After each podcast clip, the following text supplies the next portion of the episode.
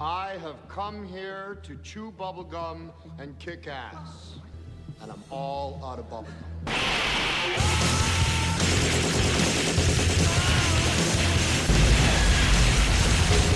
I'm going to give the audience what I think they want. They want chase scenes and car crashes. They want the cops to bend the rules to get the job done. They want the boy to get the girl. They want the good guy to win. They want the bad guy to die, hopefully in the biggest explosion the budget will allow. But most importantly, Senator, they want to walk into a theater and for 90 minutes forget the fucking mess that you have left of this nation. Go get your bubblegum. Yippee-ki-yay, motherfucker. Hello and welcome back to All Out of Bubblegum, the podcast. Today, we are watching Getaway and No Man's Land. Getaway, the 2013 Ethan Hawke, Selena Gomez film. No Man's Land, D.B. Sweeney, Charlie Sheen. And we have with us today Brandon, Martin, and Stein. How are you guys doing this morning? Hello. Hello. Hi. All right. I'm doing fine. Doing okay. Right on? I went to bed at 5 a.m., 6 a.m. I, I sat up all night, watched a movie, online movie marathon on Twitch. What'd you watch? Uh, well, like 12 movies. Uh, let me pull Really? it up really quick. We watched uh, some some some shorts, some holiday shorts. Uh, Duck the Halls, Bugs Bunny, Looney Tunes. Is this the uh, Um, the infamous Twitch movie marathon?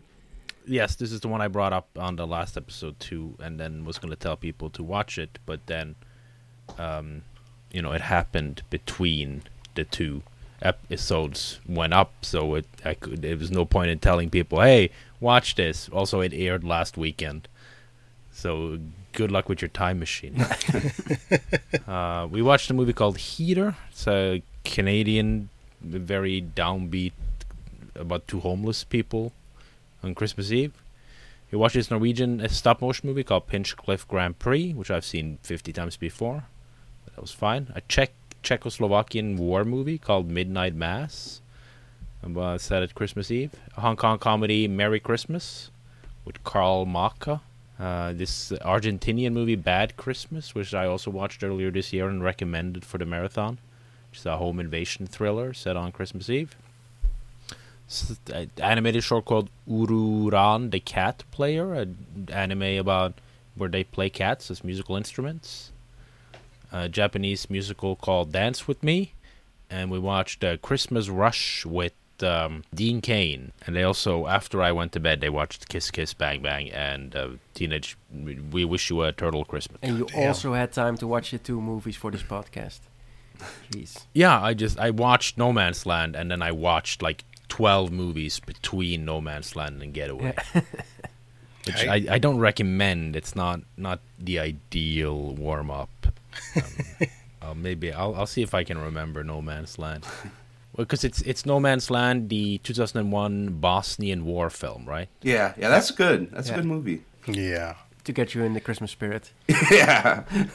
So uh, I guess my first question, as far as these go, is uh, why is that? Why is this movie called No Man's Land? Because it sounds cool. I'm- Good question. We- We we in our the translated title here is "Death Drives a Porsche." Well, that's way which better. Makes Yeah. makes more sense almost because Charlie Sheen's really obsessed with Porsches. Also, that is an incredible rhyme with the uh, original "Death Rides a Horse." Oh, that's I good. love that. That's good. Yeah. But then again, "Death Rides a Horse" is probably called something completely different here. Yeah, That one's called No Man's Land. yeah. that's where they got the title. They just were like, well, "What's it? What is it Norwegian?" But uh, this was, uh, uh, I'll say, No Man's Land was very interesting. I actually liked it. I like these kind of '80s thrillers of that type. I really like uh, Eight, Eight Million Ways to Die. I think is that what it's called? Eight Million Ways to Die. Yeah. The Jeff Bridges one? Yeah. Yeah. And uh, this kind of, there, there, it feels like these like hidden gems from the '80s that nobody talks about. Yeah, it's very 80s, very And flashy, very this um, doesn't rise stylish. to level quite. But the main thing I was thinking when I was watching this was that Fast and Furious writers got some explaining to do.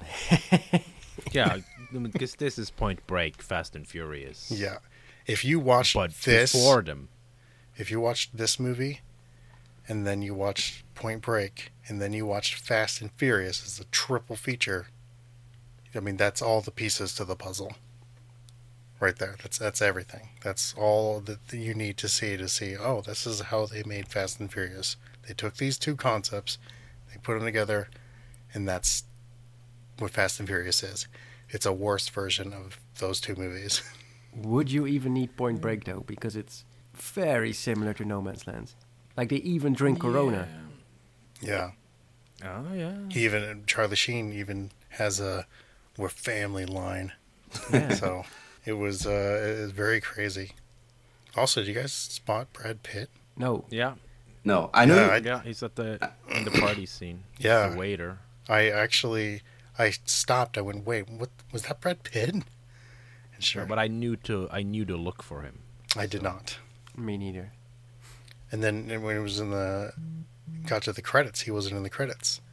So I just, oh, he's uncredited in this. Hmm. Well, it's a very tiny part. Yeah, More surprising that George Dzundza was uncredited because he plays Uncle Mike, and that's a that's a pretty big character, pretty important when he comes back in the in the second half. That's a big big turn in the movie. And I was like, why is this? I did. Why is this guy uncredited? didn't have his SAG card yet. Well, George Dzundza from Deer Hunter. I think he had his his SAG card by 1987. You think that they would have forced them to put everybody in the credits that has SAG? Yeah, I think Brad Pitt did not have SAG card at this. This is his first movie. Yeah. Because there's he, he told a story about trying to um, try to improvise a line. He does. You hear you- him. Yeah. If you speak on camera, you you get can qualify for SAG. But then the director was like, if you try to improvise again, you're fired. He tries to talk while the char- main characters are talking. So I can see why he'd be upset. Also, Yeah. now, I was surprised that M. Emmett Walsh was in the opening credits. he comes back. He's what? That's like 80, 80 minutes into the movie. He turns up. Yeah. Like I think he must have had a bigger part, right? yeah, they probably cut some something out. Yeah. Because he's in the opening credits, and like Rod said, like 80 minutes in, he's there for one scene, and that's it. That Yeah. was a bit odd. I was surprised But to this see Bill a- Duke. Oh, sorry. Yeah, no, that's what I was gonna say. I was like, this has a I was surprised to in see Bill Duke in really. this. If you're, you're starting, yeah, me too. Yeah, he dies as he lives on the toilet, but Yeah. all right. Yeah, there's a lot of names uh, behind the scenes too. Seeing uh, like uh, Ron Howard and Dick Wolf turning up as uh, Yeah. producers, and Dick Wolf wrote this. And well, you know what Dick Wolf was doing at the same time? Yeah, I was afraid of this. He was show running Miami Vice. Yeah, I actually went and looked because I was like, "There's no way this is gonna cross over." Sure enough, I was like watching Yeah, this then- go into the IMDb and then just rubbing my hands together. Like, yes, there it is. There's the connection right Yeah. away. yeah, well, this one even feels and looks a bit Miami Vice. Like like Yeah. Dick Wolf brought that with him to this one. Yeah, I don't And, uh, know. That's one thing I'll say for so Fast and Furious kind of it's like they try to flip it where instead of being kind of well off, they put Vin Diesel and his crew as sort of scrappy lower class type people. Whereas this movie, you know, Charlie Sheen is sort of you know, top of the food chain. Well, Charlie Sheen steals and sells Porsches. Vin Diesel steals and sells PlayStation 2s. DVD players. V- yeah, it's VHS Uh, DVD combo. Sorry, packs. Yeah. like, I can understand why Charlie Sheen's character is richer. Yeah. he's got he's got full on chop shops. Um, yeah. I really loved the opening sequence of this. Just really cool, stylish stuff. well, Great score. Oh yeah, my God, That yeah. freaking music is awesome. oh yeah. But just that opening shot of where it's uh, like the city line, but then it turns out it's a reflection in the window and they break the glass. It's like, fuck, this looks cool. Why people? Why are people doing this stuff anymore? And even, Put some effort into your stuff. even the time lapse shot on film. Yeah. Well, all of that. Uh, there's a the bit where he he's looking into the uh, looking out to the skyline, but he's also you know he's got the reflection of himself, and he says "Merry Christmas," Uh, it's like this is great. I love the look of this movie. Yeah. Um, not super action heavy, but it does have one really good car chase in it that gets pretty wild. Yeah. You know, a bus crashes. Yeah. that was surprising. Yeah, like is that it's like a blue school bus. yeah, or But so, it- I don't know what it is, Okay. what it's supposed to be. Uh, I'm not familiar with the. I think wh- are they? Where are they? L.A. Right? Is is it L.A.? Well, You know, it's hard to say. I, I Uh, Um, did they ever say? I know it- it's not Chicago. They say like the sister's going to Chicago for school, so it's not that, and there's no snow in this Christmas, but it might be L.A. I think it I think it's L.A. Like it looks very L.A. Yeah. It feels very LA. Yeah, actually, I remember thinking like when I was thinking about the Miami Vice thing, I was like, this is pretty far from Miami. So yeah, I think I did know it was LA. But um, yeah, I, uh, anyways, I'm not very familiar with the uh, 1987 LA transportation system, so I couldn't tell you what that bus is. Okay. If you are very familiar with the 1980s LA public transport systems, write us an email. Yeah. But Well, uh, I, I do recommend this movie because it's I think it's very interesting. Uh, also, you know, DB Sweeney I think is a likable enough lead. He he definitely pulls off that like kind of aw shucks type character who can be intense in in a way that uh, Paul Walker would later do in Fast and Furious. Yeah. With similar hair. yeah, Yes. yeah, I noticed The that. yeah. similarities just keep on coming. Mm, yes, Taken two star DB Sweeney Yeah. back on the pod. I didn't even know I didn't even know Charlie Sheen wasn't the good guy in this movie until I watched it because he's on all the posters. I was like, oh, yeah, this is a this is a Charlie Sheen movie. Nope, it's not. It's a DB Sweeney vehicle. We all love and know from. Well, Taken two. I don't even remember who he plays in Taken two. Uh, uh, uh, Brian Mills has three buddies. Jon Gries, Leland Orser, and a third guy. And the third guy is played by a different actor in all three movies. And D.B. Sweeney Oh. plays him in the second. Okay. Oh, of course. Yeah. But uh, I was curious, how did this one end up on your, on our Christmas list? Takes place on Because Christmas. it's Yeah, yeah, but, it takes place how, at how Christmas. did There's you Christmas dinner and stuff? how did you first find out that this was a Christmas movie? Like, There's a there's a list of on on Letterboxd called like Never Ending Christmas Ah, okay. movie list that has like eight thousand five hundred movies on it. uh, so I just picked action as genre and just looked at stuff I, I thought was interesting and that could uh, possibly pair up with a, a different movie. Ah, okay. Because it isn't very outwardly Christmas, so to speak. So I was It just isn't curious. really very outwardly action. Oh, No. yeah. To be honest, that's No, it it it exists in that kind of halfway realm, which I think the first Fast and Furious does as well, where it, it sort of depends on what you classify as action. So you have, um, you know, it has car chases, it has people getting shot and, and whatnot, but they don't really play. It's not really a gunfight type action. yeah. or really just like two car chases. Yeah, There's a really good scene that's not a car chase, but the car is driving, you know, very fast through LA, and it's very exciting, even if it's not, you know, a chase. Yeah. Well, this is the it's the same thing where that that's what pretty much all of Fast and Furious is. they're not chases per se. They're ra- I mean they're races. Yeah, yeah, true. Yeah. When are they bringing DB Sweeney into the family? That's what I'm wondering. Yeah.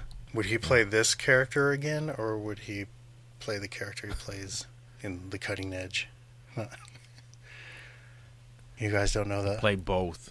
Yes. Both. He plays. They're they're twins. Cutting Edge. It's an ice skating movie, right? Mhm. Yeah. Well, he's a he's a hockey player who ends up being a like a figure skater. Classic. That's that's pretty much what I knew him from. Um, that and he's in the better than you would think alien abduction film Fire in the Sky. Ooh, that's great. Yeah. Yeah, he plays the guy that gets abducted. So I actually highly recommend that movie too because that movie is freaky as hell. yeah, it's a great movie. But uh, have you, either of you guys, ever played any of the Stuntman games? No, Mm, I No. don't think so. No. Maybe the first one on PlayStation 2. Okay. Because at the end of the chase scene, the bad guys crash through a Pepsi truck, and I was like, I know that from somewhere. I know that from somewhere. And I tried to look it up, but I couldn't find it. But I think there's like a level on one of the games where you have to crash through a soda truck. I was hoping one of you would know. no, No, you're. I'm not sure I've You're even heard of own this there. movie. Or It's a video game. Oh yeah, well, definitely haven't heard of that. Video games, never heard of them. Yeah. You have to go and watch uh, Stuntman playthrough and see if they.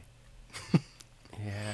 You know what? Well, I, I've seen other movies where they do similar things. I mean, at the end Yeah. of there's a uh, in the Punisher, the 1989 version. I think they crash into the back of a Pepsi truck. But that, good. that's about that's what's popping in my head right now. Okay.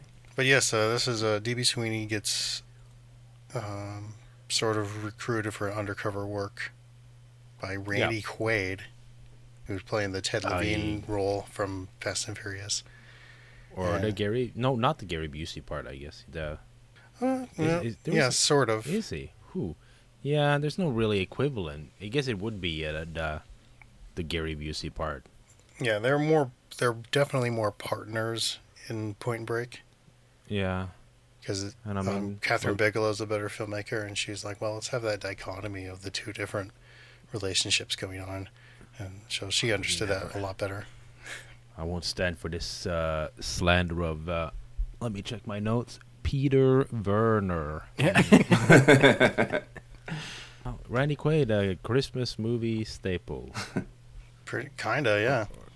well, Christmas Vacation and the Christmas Vacation 2, the really good sequel. Yeah. the one everyone talks about, yeah. Yeah, it's so good. It's one of the worst movies I've ever seen. Jesus Christ. if you haven't seen Cousin Eddie's Island Adventure, you know, do yourself a favor this Christmas and ruin everyone's Christmas. Just show it to the family unannounced. Pretend you got the wrong DVD and you meant to get Christmas Vacation 1. Or just try and gaslight them and tell them this was always the Christmas vacation they remember. Good luck. But uh, yeah, he goes. Uh, DB Sweeney goes in undercover as I think what they call him, Br- Brian, uh, Benji. I- or Ben. No, Benji's his real name. Yeah, and his I'm trying to undercover, he, he just changes his last name, right?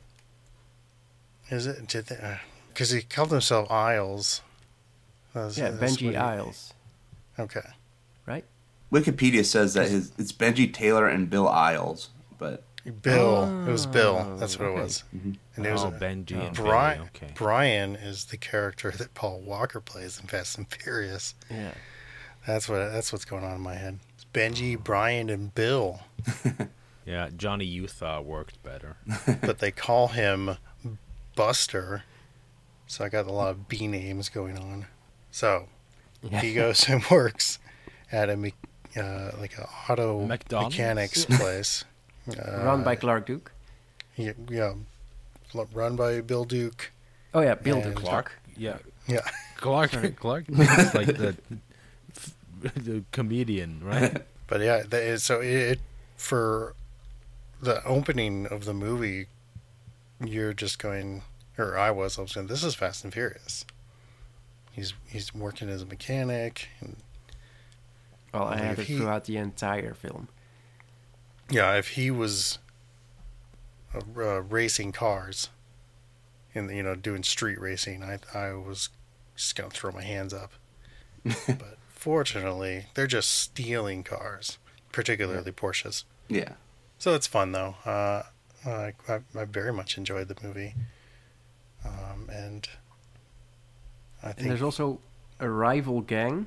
yes, much like Fast and Furious, it's, it's, they don't um, ethnically code them like they do in Fast and Furious, but No, it's yeah, just, just some guy with a mustache. Yeah. Kind of looks like a low rent Jon Voight. I was which is say. really funny when it's when I first saw him. I my thought was was was that Jon Voight because I thought that would have been a crazy connection to Getaway, but it was Might- not. No, it's just some guy called R.D. Call. Yeah, My first Did a lot of um, uh, Walter Hill movies. I think. but his character was named Frank parts. Martin, which is Jason Statham's character in Transporter.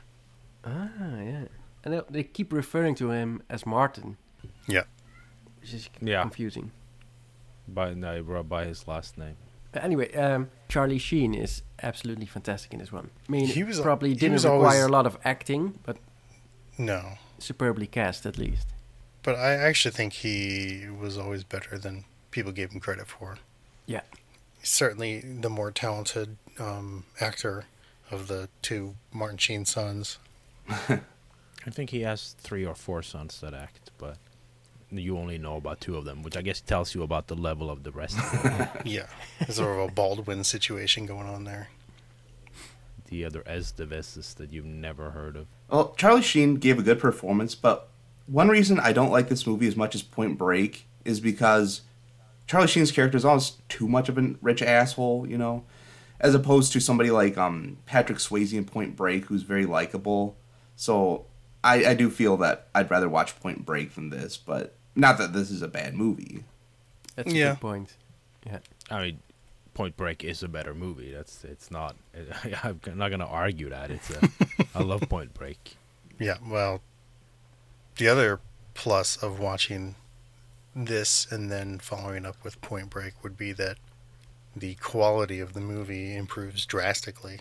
Yeah, that's Oh. true. Yeah, then you got you got to you got to start with Fast and the Furious then, Yeah. 'Cause if not, you're gonna nose dive at the end. Uh, the and but it, it's it is instead of um, I think there, there's sort of a uh, like a love triangle in Point Break in a way, yeah, but in this, it, it just like in Fast and Furious, it's uh, the the main dude's sister. yeah, exactly the same. Yeah, It's this. It's so blueprint. yeah. I I I, don't know, I don't know who, who's credited as the writer of Fast and the Furious, but uh, Dick Wolf, you should be earning some money on these fast films. yeah.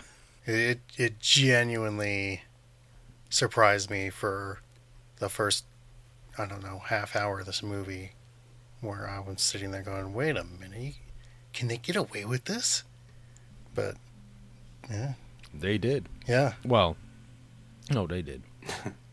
I I don't think I've ever heard anybody bring this up, so it it did surprise me when I was watching it. And I will tell everybody, well, you need to watch this. Also, uh, noteworthy was I'm pretty sure that the mall they go into, including the, the parking lot of the mall, is the same mall from Commando.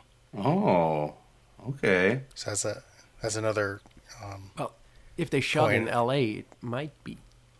yeah. If you are an expert on 1980s LA malls, send us an email. Yeah, just uh, sometimes I'm watching things and I go, yeah, that looks really familiar. Just like the the bar when uh, Charlie Sheen goes down and just straight up murders his competition. Oh yeah, I love that scene. yeah. sequence. The strobe That- I light. love that. Yeah. It's such yeah, I love strobe light. I'm a sucker for strobe light. Like just set something in like the strobe light club, and I'm like, yeah, this is this is great. Yeah, but uh, I, that that like set a piece. magpie attracted to strobe lights.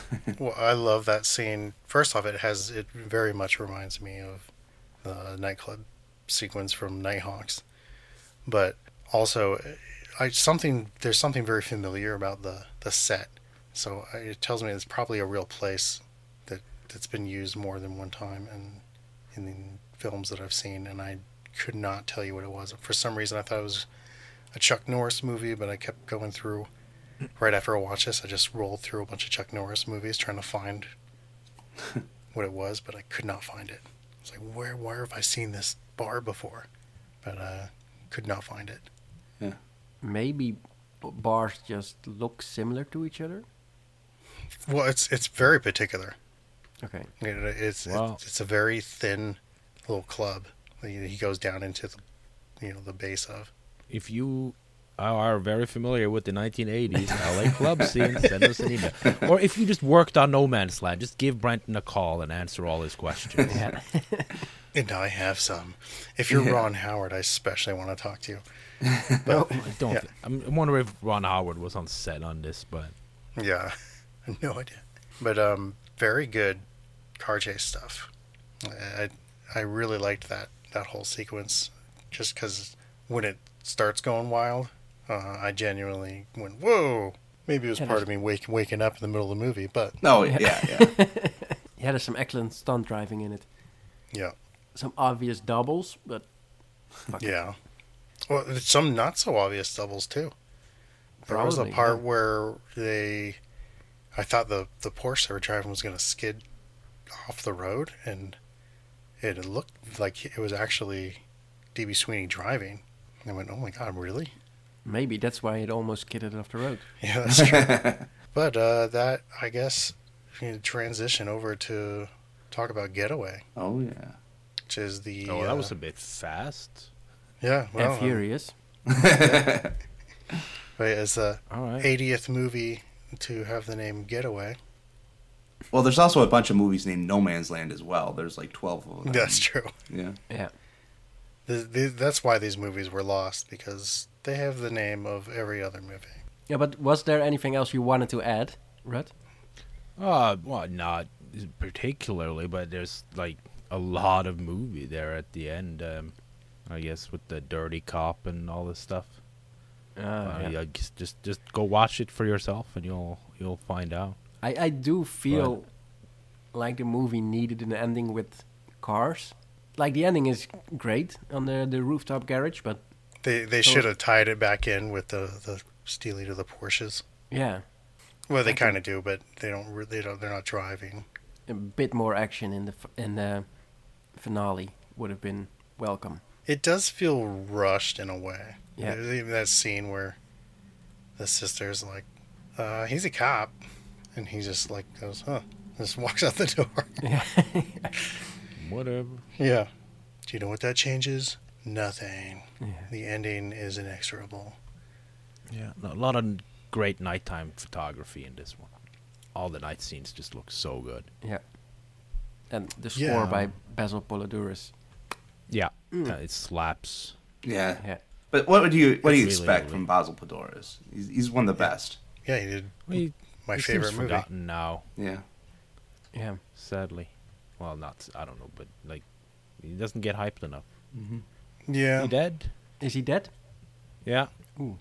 Before I pronounce someone dead again. Go I and do look. not know. yeah, he died. He died a long time ago. He died in 2006. So that's why he's not making scores anymore. For those wondering. Yeah. That explains a lot. But yeah, he did RoboCop and Conan and uh, a lot of great stuff. A lot of great scores. And this one, hmm Yeah. also great. Yeah, uh, and if uh, the, if you really appreciate how this movie looks, and it does look really good, it's because there's a, a Korean cinematographer who worked again with Charlie Sheen on The Arrival. There's also a, a underrated little sci-fi film, and uh, The Rocketeer, which is a underrated little kind of superhero pulpy movie. I've done a little bit of research here, and the mall scenes in No Man's Land appear to be shot at something called West Side Pavilion. Yeah, that's it. while it. Commando was shot at something called Sherman Oaks Galleria. Sherman Oaks is where they did the uh, Terminator 2, I think. Are you trying to spin this so you're still right? No, Okay. I'm definitely it's definitely the wrong, uh, different two different malls. Okay. But but that's it. I'm I'm freaking wrong every time. Well, you're right about Commando Terminator 2, though, so you can just recognize it from.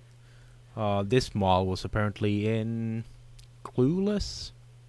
I would not have put that together. As if. Okay. Yeah. I'm just I'm just looking at at the credits where they say people people have shot what films say they've been shot there. There's no listings for underground nightclub. You still need someone to Someone come in and tell me. I need to yeah, know. someone email about that one.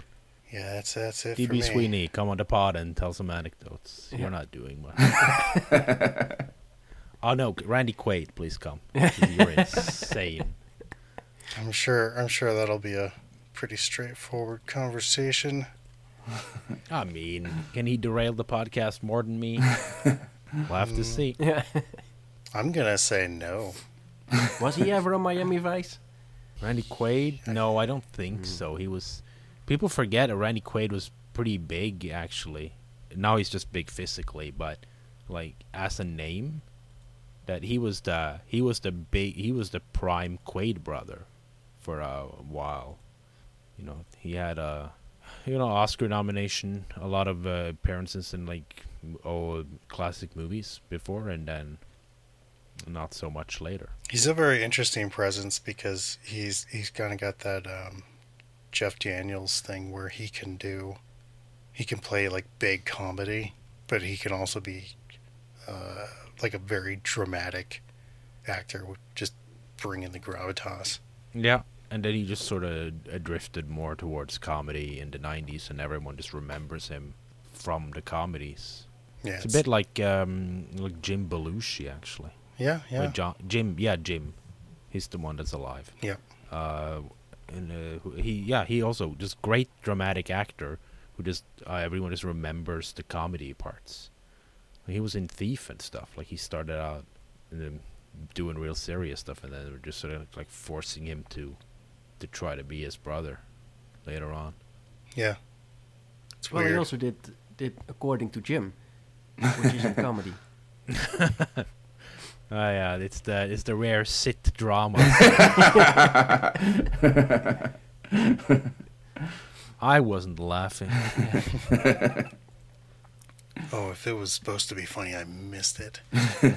Oh yeah, George Mooradian, who was um, Albert Pyun's regular cinematographer when it shot like 150 episodes of According to Jim. Right apropos nothing and uh, derailing the podcast. yeah. Well, then Getaway. Yes.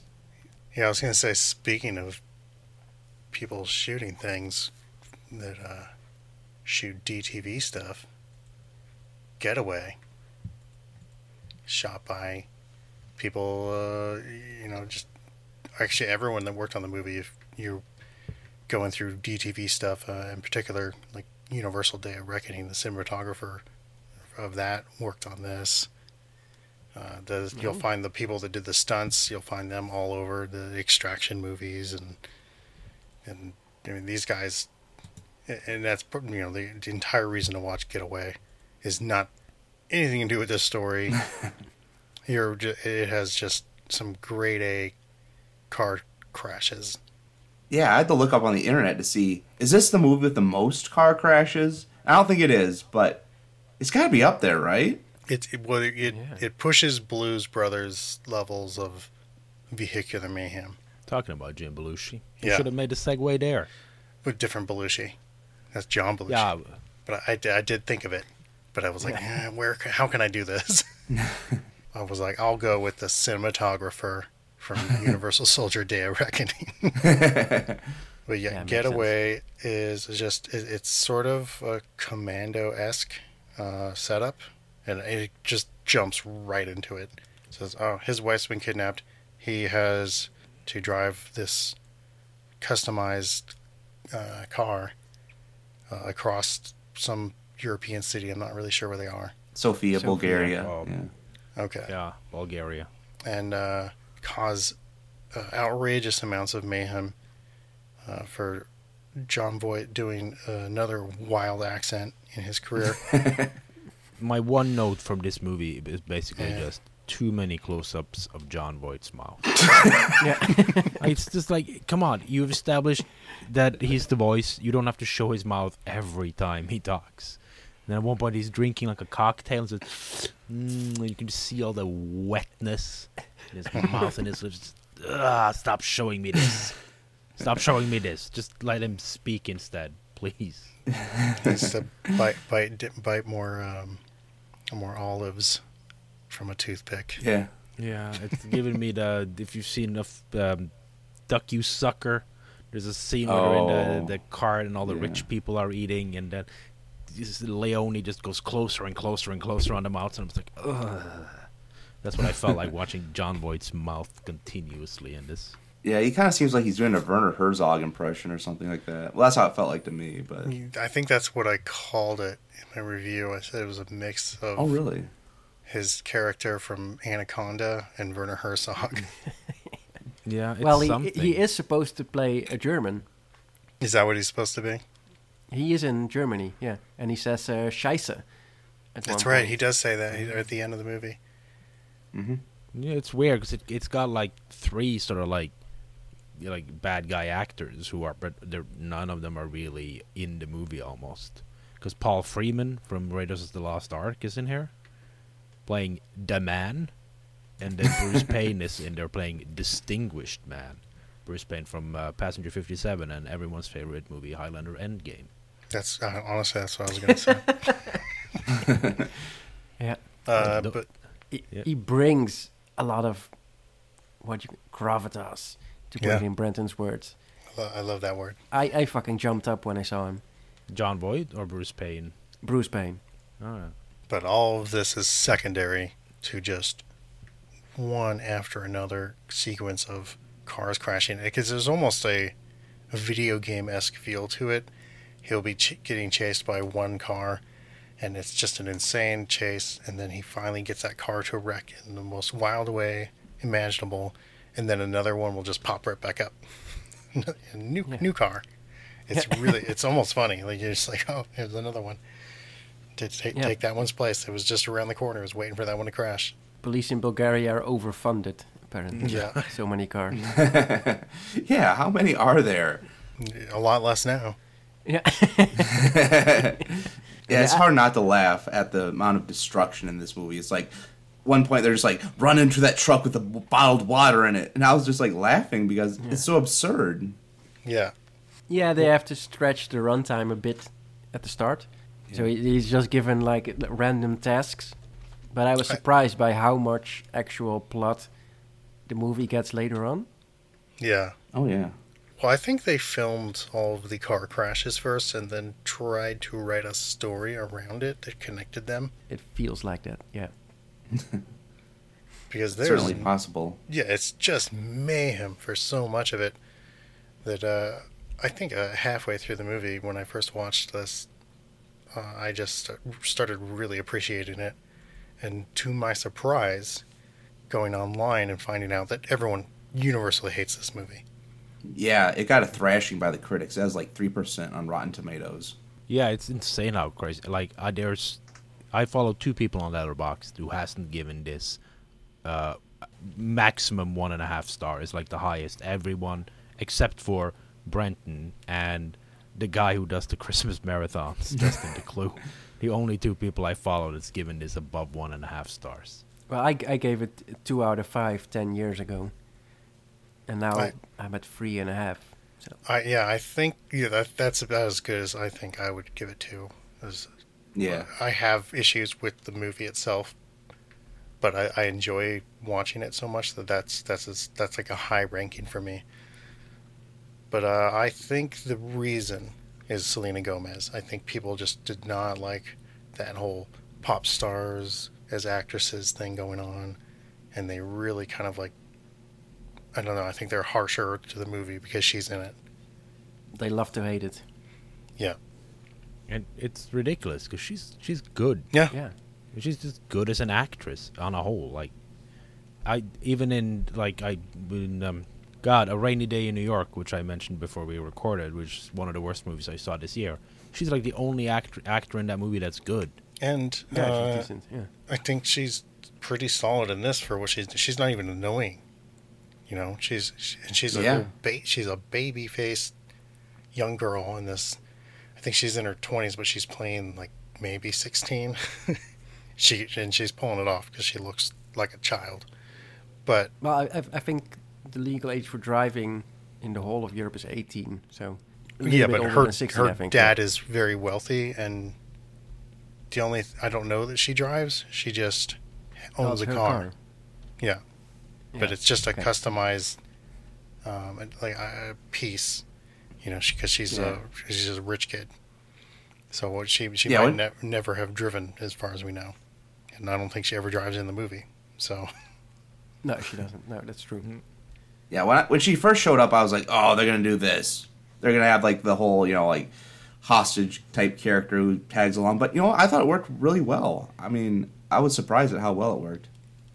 I still, yeah, for something that honestly makes hardly a lick of sense. And uh, it is funny that Very bare bones. yeah, it was- you're just like what? And she, because he just drove through a Christmas parade, right? And then she just Yeah. jumps in the car with a gun, and then turns Yeah. out, it, Well, no, he's he's parked, isn't he? When that happens, Yeah, Yeah. yeah, Yeah, he's he's parked for a bit. for like, I, I don't know, maybe a minute. Oh, I thought it was longer. but she finds him immediately. You know, considering that he's not in that same parking garage, she made it all, all the way across town pretty quick to get to that car. Of course, I have no, you know, the, there's no real sense of geography in this movie, so I, I never know what the fuck is going on. yeah. I was I was curious if people from Sofia would be like, oh, now they're here and now they're going there, and yeah, probably not. It's probably just that part. if, if if you are from Sofia, Bulgaria, please email us. But uh, yeah, that is. Uh, i- i- it's clear that you know they're over wherever it's in Bulgaria. They're they're stretching the dollar, and I think they're getting their money's worth as far as that goes. Oh yeah. And then Yeah. Oh, for the Yeah. car stuff, for sure. So much, much great mayhem. There's a about, I think also something that might bother people is there's a lot of like clearly things that are shot on cheaper cameras, so they could attach the cameras to that- cars. that's and what I was going to bring up. Crash those cars. Because you can't, you can't like, they're not gonna mount like two IMAX cameras on a car and then just ram that car directly into a wall. I I love this aesthetic. I love that they're doing that. It reminds me of uh, like Neveldine and Taylor's stuff, where they would just Yeah, yeah, yes. they're, they're just grabbing weird cameras and just strapping them on things. And this is like oh there's there's a camera and they they mounted it like just off to the side of the tire, so you're looking at this thing's tire as it crashes into another car, uh, and, and so on and so forth. They're just mounting like tons of these things. There's a, it's a there's GoPros and whatever just everywhere, all over these cars, and they would and they they do a lot of fast cutting, but because it's I think it it remains cohesive uh, to its message of let's watch every kind of wreck imaginable. Um, I think it works. But it never cuts away from what we're supposed to be watching. Yeah. It cuts to a different camera or angle or whatever, but that, yeah, it doesn't become incoherent. I was surprised, but yeah, it, it worked really well. I thought this is a really good movie. Not a great movie, but I was impressed. Yeah, me Yeah. too. I just Yeah, it's real like over over hated movie. I don't I don't understand why everyone's like this is the worst movie I've ever seen. it's like why why? There's fucking great great car chases in this. yeah, it's weird that uh, like Fast and Furious to go back to that. That is so like you look at these the dates that these are coming out. And you're like, this is alongside these Fast and Furious movies, and a, a lot of the car crashes and stuff are much better than the ones in those movies. So I I just I, I was like blown away after watching this and then going along. I was like, surely people talked about this movie somewhere, and like no, they all hate it. Every single everybody everywhere hates it. Yeah, like I said, uh, I've seen like three or three or four people. I guess with Marty, it's four people now who's been positive to this movie. Yeah. I, it's like just watch this. Uh, I I really do think that it's the the that kind of like hater, that pop star hater thing. It's got to be it, or they just And also, it's from the di- from the director of uh, the of original the first uh, Dungeons and Dragons movie, talking about Bruce Payne. oh yeah, that's probably why he's in here. And so that's another people like, oh, this guy did that movie, so he's bad. Which actually, I I don't hate that movie. I think it's enjoyable. I, in fact, I I, th- I find a kind of enjoyment along the same lines that I did with the new one, the new Dungeons and Dragons movie, where like, okay, well that movie is more obviously trying to be silly, so I guess people give it a pass. Whereas I think he made Dungeons and Dragons and when uh, he he understood the assignment too, but he just didn't make it as obviously silly. Like, there's not as like many joke jokes. Did he, did he strap lots of uh, GoPros to dragons? Unfortunately, no. Could have saved Too it bad. with some Uh. dragon crashes. No, what a shame. Or, or, no, well, he should have had more close-ups of Jeremy Irons' mouth. that would have saved the movie. Yes. And I do like that they uh, that they I do like that they mention downshifting in this film because in a lot of American movies they're like go faster and then you see them shifting gears as if shifting gears means more speed. No, I have no clue what any of that means. But the only way for that to make sense is is downshifting and they actually mention it in this one. So yeah, kudos. well, in America, l- most cars are automatics, right? Yeah. And in Europe, it's almost all shift gear. yeah. Uh, yeah, I mean, there, with so in in the I don't know how it is uh, over there so much. There's sort of an attitude in in the U.S. that this if it's like um, it's it's almost this sort of like oh we have a skill because we can drive uh, uh, manual as they Mm. would Yeah. call it over here Yeah, here too. and so so yeah there's like a a kind of oh you're taking the easy way with your automatic uh, and that's and so there's an attitude to it which is why when they show in in so many films they show them shifting they're they're trying to be like see how skilled he is he's moving he can move his arm in angular motions they don't really show you know his his foot, feet on the pedal or anything but they're like yeah look at that gear shift It's so masculine just grabbing that, grabbing that stick.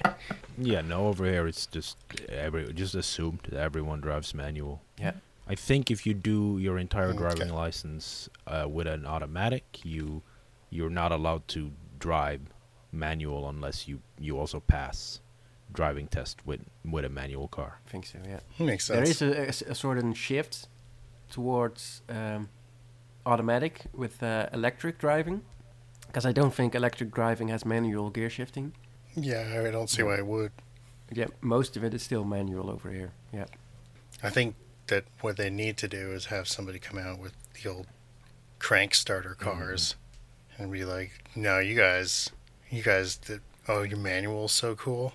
Have you seen Yeah. me in my old crank They starter?" need, uh, And Fast and the Furious X1 or whatever it's gonna be called. They need that's what Yeah. they're gonna do for the finale. It's just like we have these Ford T models.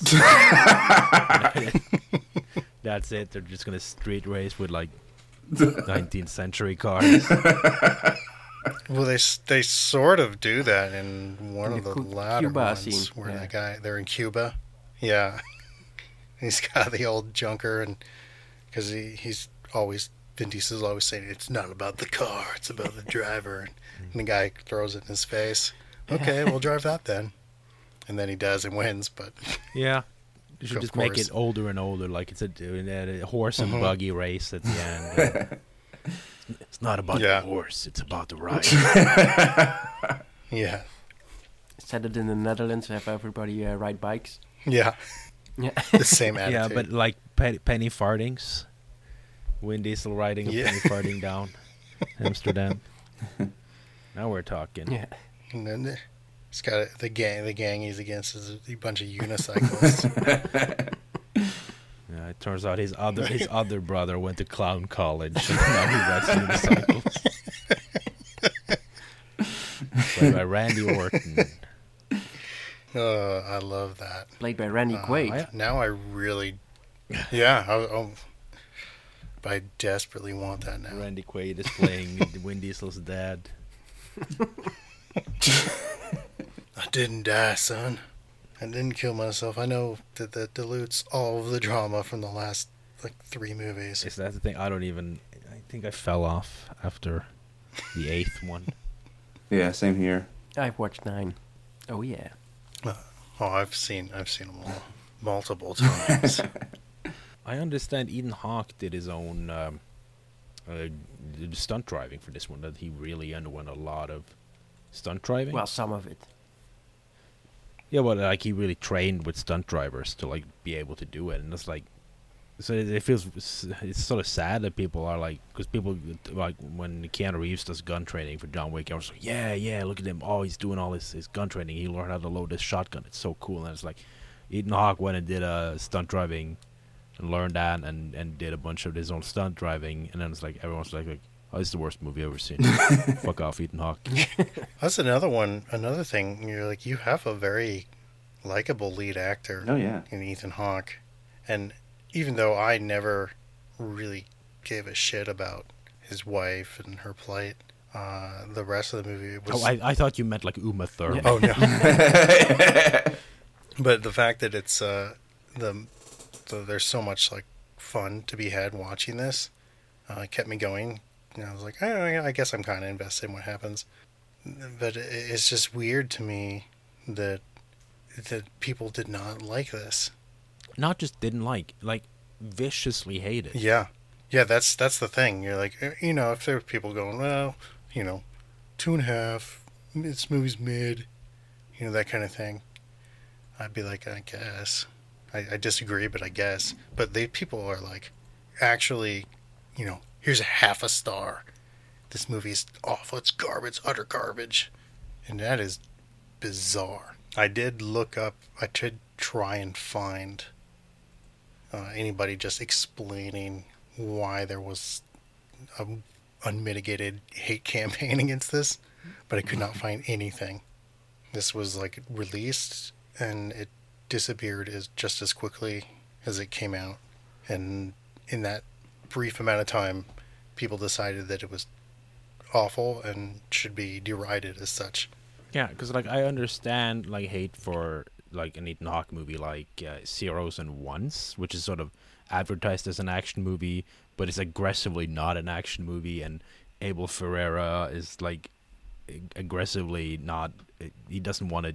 It hates his own audience. I think holds them in contempt, and I can understand people hating that because it, it's promising you a thing and it's 100% not delivering on it, and it's just it, it hates hates you. it hates you as the audience, and and this is just not. It's just good fun.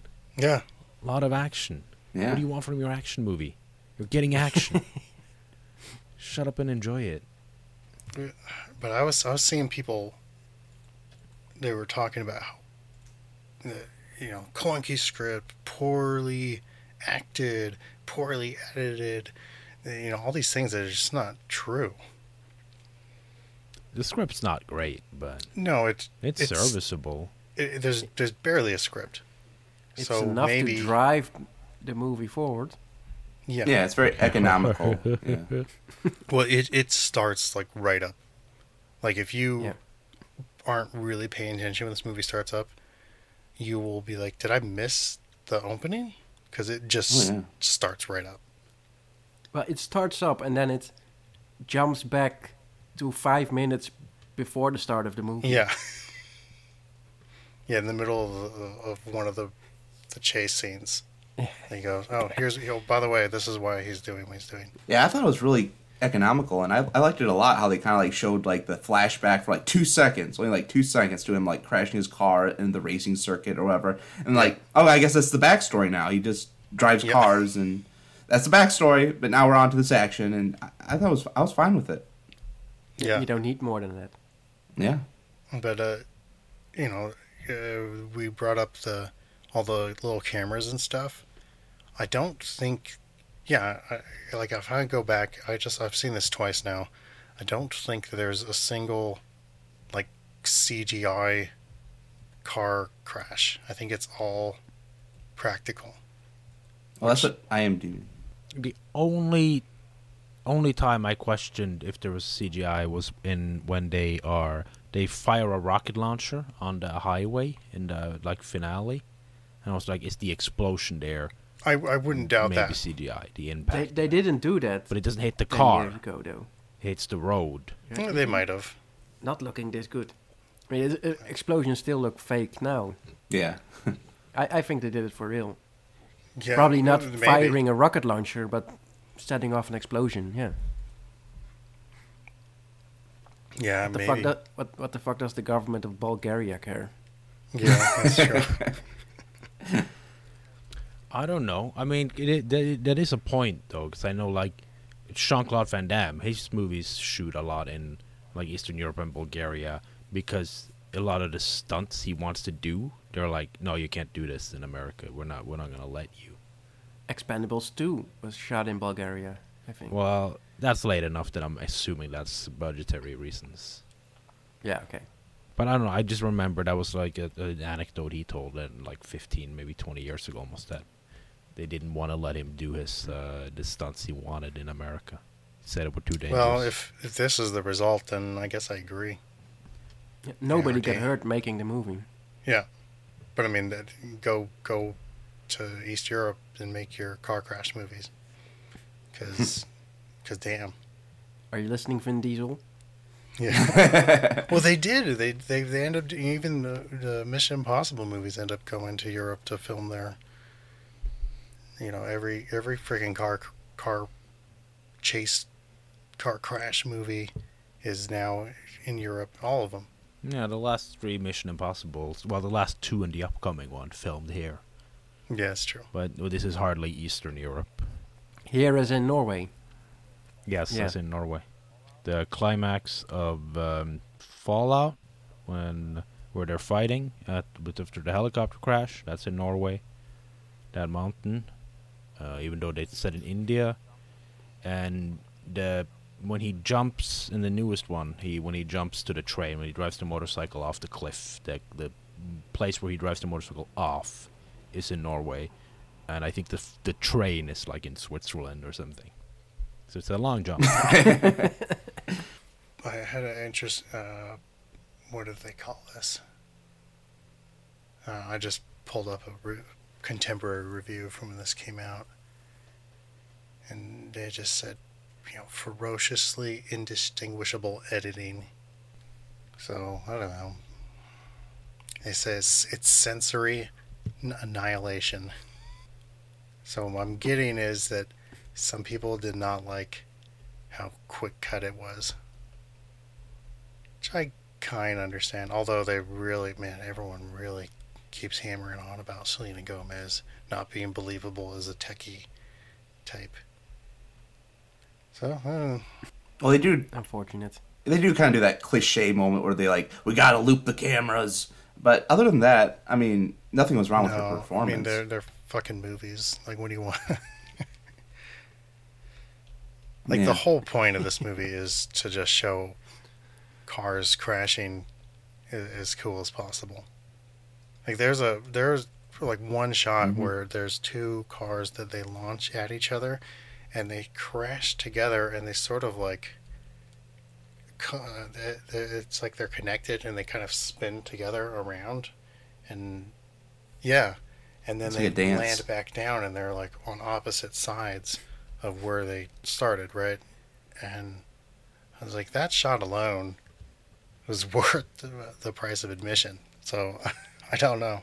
Yeah, Good movie. I- needs to be uh, I, reappreciated. I disagree with the people that gave it one out of ten stars and one out of five and so on and so forth. Just go check this out. It's got a ton of great car crashes, so much wonderful vehicular mayhem. Selena Gomez is uh, is good in it. Ethan Hawke is good in it. Jon Voight's uh, mouth is disgusting. Uh, you know, everything you would, yeah, everything you could possibly Bruce want. Payne is great. And it's more Christmassy than Yeah. No Man's Land. oh yeah. It, uh, well, Yeah. yeah. yeah, and it's on a Christmas song at least. So, Yeah. what did you guys think about the ending to Getaway? Did you feel it was a little sequel baity, like optimistic, like we're gonna have like a whole franchise, or did you Well, kind of I feel guess I will say was when I first watched this, um, that ending really bothered me because I thought it was sequel baiting. But the last time I watched it, I was like, "There's no fucking world in which there's a sequel to this." Like, what are we gonna have? Selena Gomez go on the hunt for this guy. Ethan Hawke as a as a race car driver. Like, what what's he gonna do? There's no way. I mean, I guess Fast and Furious movies managed to pull it off a million times, but I, I just could not imagine it. The only world in which I can imagine a sequel working is if Jon Voight does this Yeah, same true. thing to another person, and they are sort of a action version of the Saw movies. I'm, I'm just checking if Jon Voight is still alive. Jon Voight is still alive. he's out there. He keeps complaining that he's not getting Hollywood roles anymore, and it's like he's like, "It's because I'm conservative," and it's like, "No, it's because you're 84, man. There's no parts for 84 year olds in Hollywood at all. Name me an 84 year old who's having a great body of work lately. Look at Yeah. what Morgan Freeman's doing. No, I think I mm. agree with Brenton about the ending back then, but I think nowadays the ending of a rich son of a bitch getting away with it just plays better. Oh yeah, that's true. Yeah. It's very realistic. Yeah, Yeah. it's just sort of So like, I like oh, that. that sucks. But I guess Ethan Hawke got his wife back, so not that bad. Yep. And it has an ending that's car centric. I like that. Yeah, I'll, I'll, I'll take this kind of ending over, even though thematically I liked the ending to No Man's Land better. Because I thought, well, the only way this is going to end for Charlie Sheen is he's going to die. And, and I didn't true. really feel any any kind of like themes in Getaway. They weren't. They weren't. They, it was not a morality tale. So it's just let's see how much shit can get fucked up on the way to saving Ethan Hawke's wife. It's, you know, like I said at the beginning of it, it's sort of commando-ish. You're like, here, here's the setup, and now it's just a bunch of violence until the, these two are reconnected. Yeah, here's the setup and go. Yeah, kind of reminded me of Speed in a way. Kind of Yeah. Speed meets Taken, but yeah, I think Yeah, well, Commando works too. You know, Taken is very commando. So Oh yeah, well. Commando, the most influential action film of all time. No, no, no. Legend of the Seven. No, yeah, Legend of the Seven Golden Vampires. Or Oily Maniac. Which one was it? Oily Maniac, Oily Maniac, was the influential yeah. influential the one. great or film of the genre. I think, you know, we, we did talk about this briefly, but uh, it's Veracruz. It's Veracruz every time. sure. Yeah. I don't know. I definitely saw shades of Oily Maniac in Veracruz. Yeah, uh, I don't know what else to say, but uh, actually, I, like I, s- I really enjoyed both these movies. I I think I might have to rewatch No Man's Land because I Well, for me, um, No Man's Land was kind of in the Twilight Zone. ju- oh, sorry. sorry. I thought it was more interesting than good on this first viewing because there's just so much similarities to the Fast and the Furious. I was like constantly like, oh, that oh, they're drinking Corona. Oh, he's dating the guy's sister. Oh, yeah. I think I need to rewatch it to appreciate the movie for itself. Well, it, uh, it honestly took me probably about 45 minutes into the movie to appreciate it on its own. And it was when they brought the score back in. I was like, oh, yeah, I did like the score. I have listened to the score since watching it.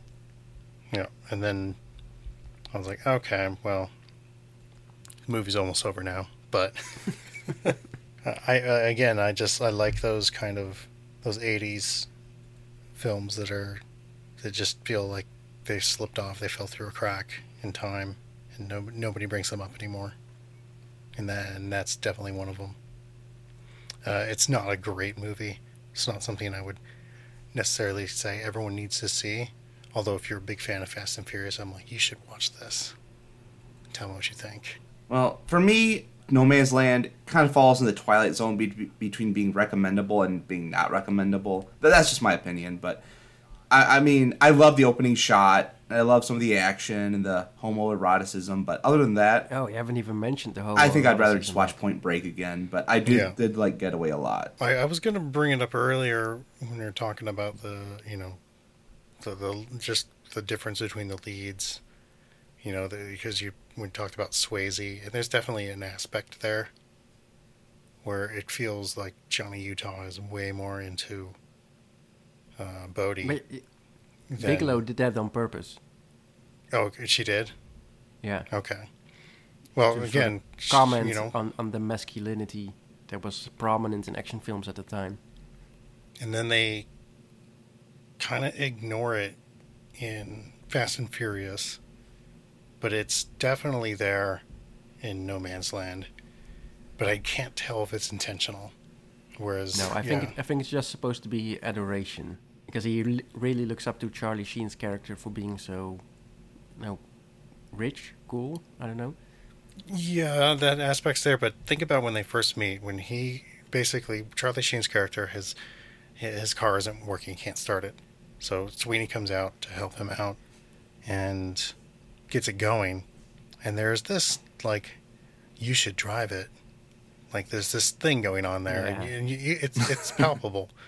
But I'm like, is that like what is this? What am I getting out of this? I can't tell. It's the just Porsche is a metaphor for his penis. how many close-ups are there of him shifting that gear? So that that's really if there's more than one, then I think we got a case. But yeah, uh, Nope. it's it's definitely an aspect I really liked both of these movies. because I they thought I just thought it was great. Loved the loved the score. Loved the photography. Just loved like the sort of low stakes thriller Mhm. of it. Even though people people did die, yeah. Well, It- those are some stakes.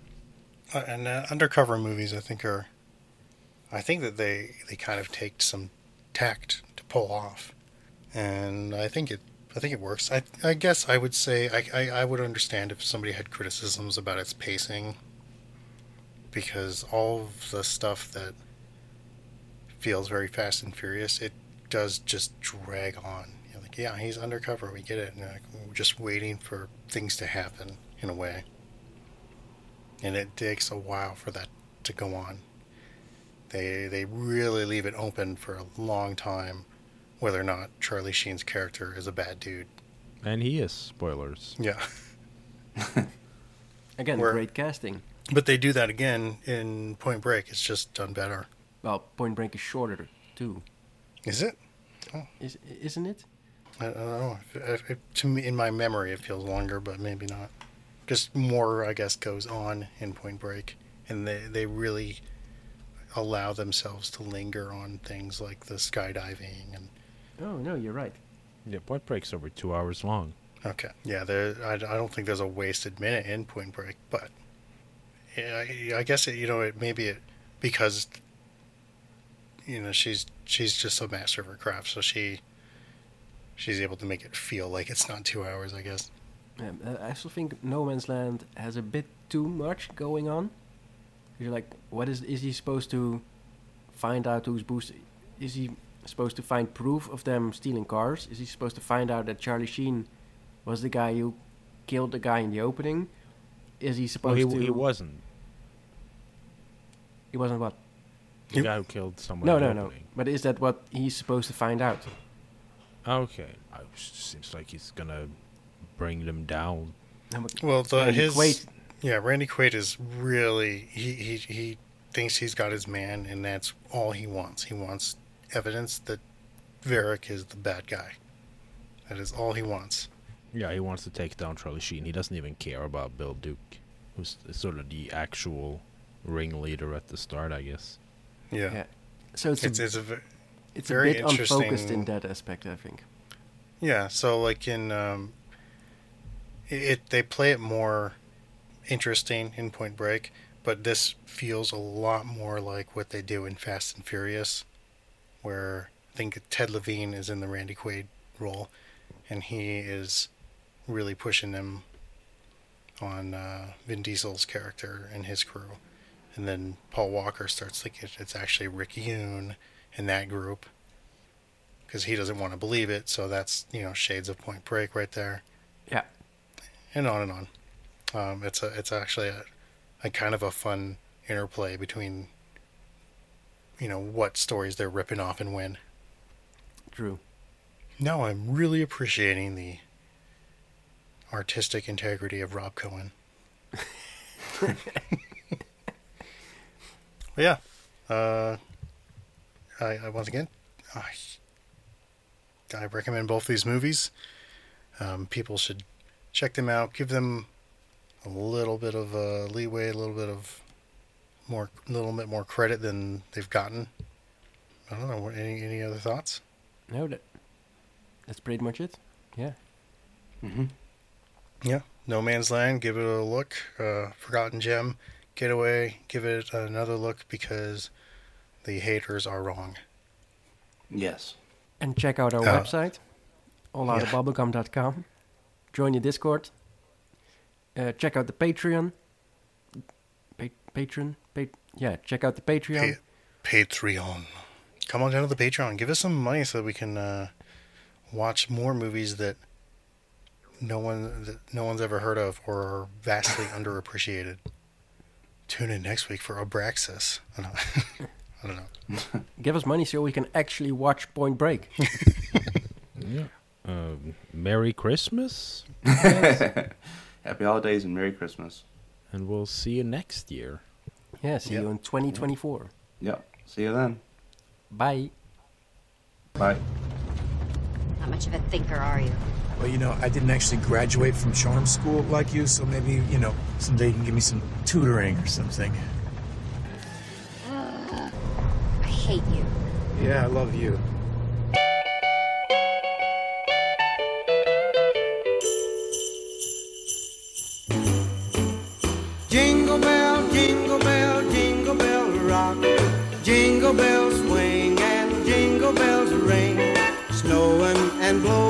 Up bushels of fun. Now the jingle hop